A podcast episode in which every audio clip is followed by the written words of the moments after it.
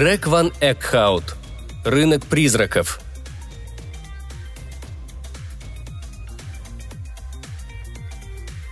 Ему пять лет, лезвие коньков со скрежетом разрезает лед. Он думал, что будет больше падений, однако катание на коньках оказалось проще, чем он думал. А теперь ему девять. Мяч прорезает сетку кольца. Он ловит отскочивший от земли мяч и снова бросает его. Попадание, отскок, новый бросок. 14. Он собирает в маленькие голубые кучки ошметки ластика, а часы тикают неумолимо. Осталось еще 20 вопросов. 17. Застежка ремня безопасности впивается ему в поясницу, когда над ним склоняется парень, который нервничает еще больше, чем он сам. Ему 19. Попадание, отскок, новый бросок. И 22. Старше он уже не будет. Парке рано стемнело, но это его не тревожит. Он знает дорогу. Кроме того, приятно остаться наедине со своими мыслями. Какой-то звук со спины – это шаги? Каждый третий вторник месяца под мостом в Вашингтон-стрит-бридж торгуют призраками. Если вы хотите сделать выгодную покупку, нужно приходить на рынок пораньше, до того, как солнце успеет прогреть день. «Эй, хочешь быть страстным любовником?» Я пожимаю плечами. «Кто не хочет?» За раскладным столом в палатке, сооруженной из пластиковых труб и мятого синего брезента, сидит она, похожая на Венеру Велендорфскую в футболке с портретом Че Гевары – «Некоторые люди боятся быть страстными любовниками», — говорит она, показывая пустую на первый взгляд пивную бутылку, запечатанную воском. «Этого я знала лично. Он был моим соседом. Произвел на свет 17 детей. Неплохо, да?» Она подмигивает мне. «Занимался этим самым, когда его сердце разорвалось». «Как романтично», Отвечаю я, беру у нее бутылку и поднимаю к серо-лиловому небу. Внутри ничего не видно. Только я бы не назвал его страстным любовником. По мне, он был просто-напросто мужланом, который продуху не давал своей жене. Она выхватывает у меня бутылку. «Ты можешь поискать товар в другом месте». Я собираюсь продолжить этот вдохновенный спор торгующихся, но тут голос в моей голове произносит.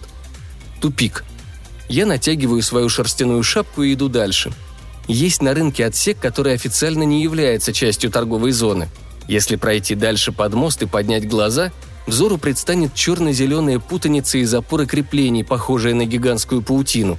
Звук машин, громыхающих по настилу, смешиваясь с перекатыванием речных волн, напоминает шум крови, который слышится, стоит заткнуть уши.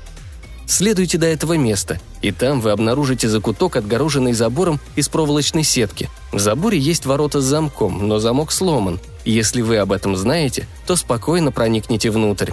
Здесь можно совершить выгодную сделку.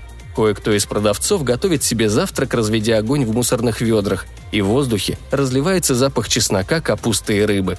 Откуда-то доносится пронзительная тренька неструнного инструмента и стук барабана.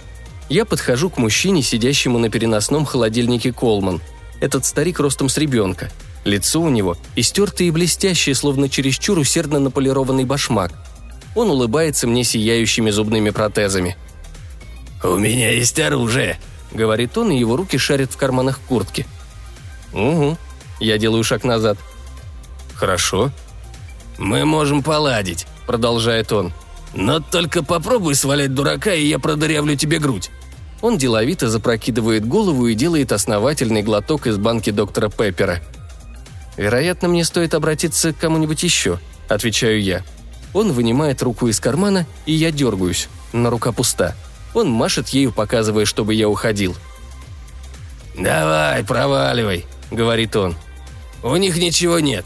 Лишь всякое барахло из дома престарелых. Старое дерьмо. Сплошной обман».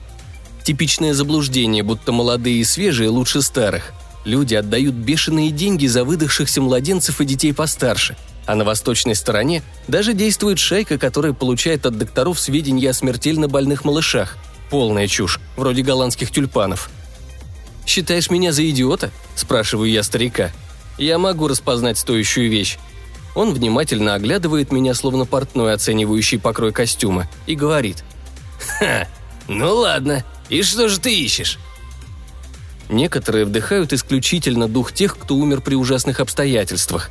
Других интересуют лишь маленькие девочки или казенные заключенные, или же хрупкие нервные женщины с затуманенным лекарствами сознанием. Разные заскоки бывают – Ты читаешь газеты?» Задаю я вопрос. Слышал, что случилось с тем парнем в Дамхилл? Выражение лица у старика не меняется. Он чуть пожимает плечами. Я продолжаю. Говорят, его мучили. Отметины на запястьях, ожоги от сигарет. Короче, полный набор. Бутылки, должно быть, просто пели здесь. Призраки приходят в восторг, когда узнают, что к ним скоро присоединится очередной их собрат. Они взывают к себе подобным. Ты в курсе событий? Жертва убийств. Удовлетворение подобных причуд незаконно. Отправить за решетку на 10, а то и на 15 лет. «Не понимаю, о чем ты толкуешь», — говорит старик. Я пристально смотрю на него. Удивительно, как долго он способен не мигать. «Правда? У тебя нет ни единой его частички? Хорошо. Уверен, у кого-нибудь еще найдется». Я показываю ему уголок пачки сотенных купюр, перетянутых резинкой, толщиной в дюйм. Ого, вот оно. Крохотные искорки зажигаются в его глазах.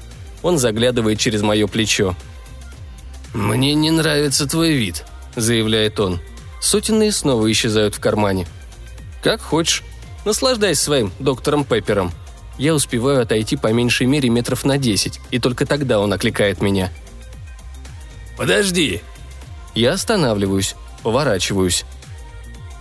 «Спи дальше и все потеряешь. Я договорюсь с другим торговцем». Однако я возвращаюсь к нему. Легкая улыбка искривляет его губы свекольного цвета. «Нет других. Я заполучил его почти сразу после». «Сразу после». Он имеет в виду, что получил парнишку почти сразу после его смерти. Несколько мгновений я оцениваю окружающую обстановку, проверяя, не наблюдает ли кто-нибудь за нами. Съежившиеся фигуры перемещаются по рынку в тусклом утреннем свете. Струнный инструмент тренькает вдали, а барабаны выстукивают нетерпеливую дробь. Я киваю ему, и он достает бутылку из-под яблочного сока, запечатанную куском клейкой ленты. Эта часть процедуры необходима. Содержимое бутылки невидимо, и ни один покупатель не расстанется с денежками, заработанными тяжелым трудом, без пробного вдоха. Я тоже должен убедиться, подлинный ли товар мне предлагается, по своим собственным причинам. Старик отрывает кусок скотча от катушки и ставит бутылку на свой холодильник. Я сажусь на корточки и наклоняюсь вперед. Теперь все происходит быстро – Торговец протыкает клейкую ленту на бутылке швейной иглой. Я чувствую исходящий душок, и тут же новый кусок скотча ложится на отверстие. Ему два года, и трава щекочет ему ступни. Ему 14. Сигаретный дым обжигает гортань, но он самодовольно подавляет кашель. Он просовывает руку под ее блузку, мечтая о ком-то другом. Первые аккорды песни рассказывают о нем все, что вообще стоит знать. Попадание, отскок, новый бросок. Три. Поздравительная открытка к дню рождения. 15. Первый горький вкус пива, беговая дорожка и смех на финишной линии, шаги и боль. «Восемьсот!» – называет старик цену. Я даю ему деньги и забираю бутылку. Очень отчетливо, так чтобы меня хорошо было слышно, я произношу заготовленную фразу. «Хороший товар». А голос в моем ухе отвечает. «Берем его». Странная треньканье замирает, барабанный грохот прекращается. Шляпы срываются, шарфы разматываются, и волна людей в синих ветровках обрушивается на старика.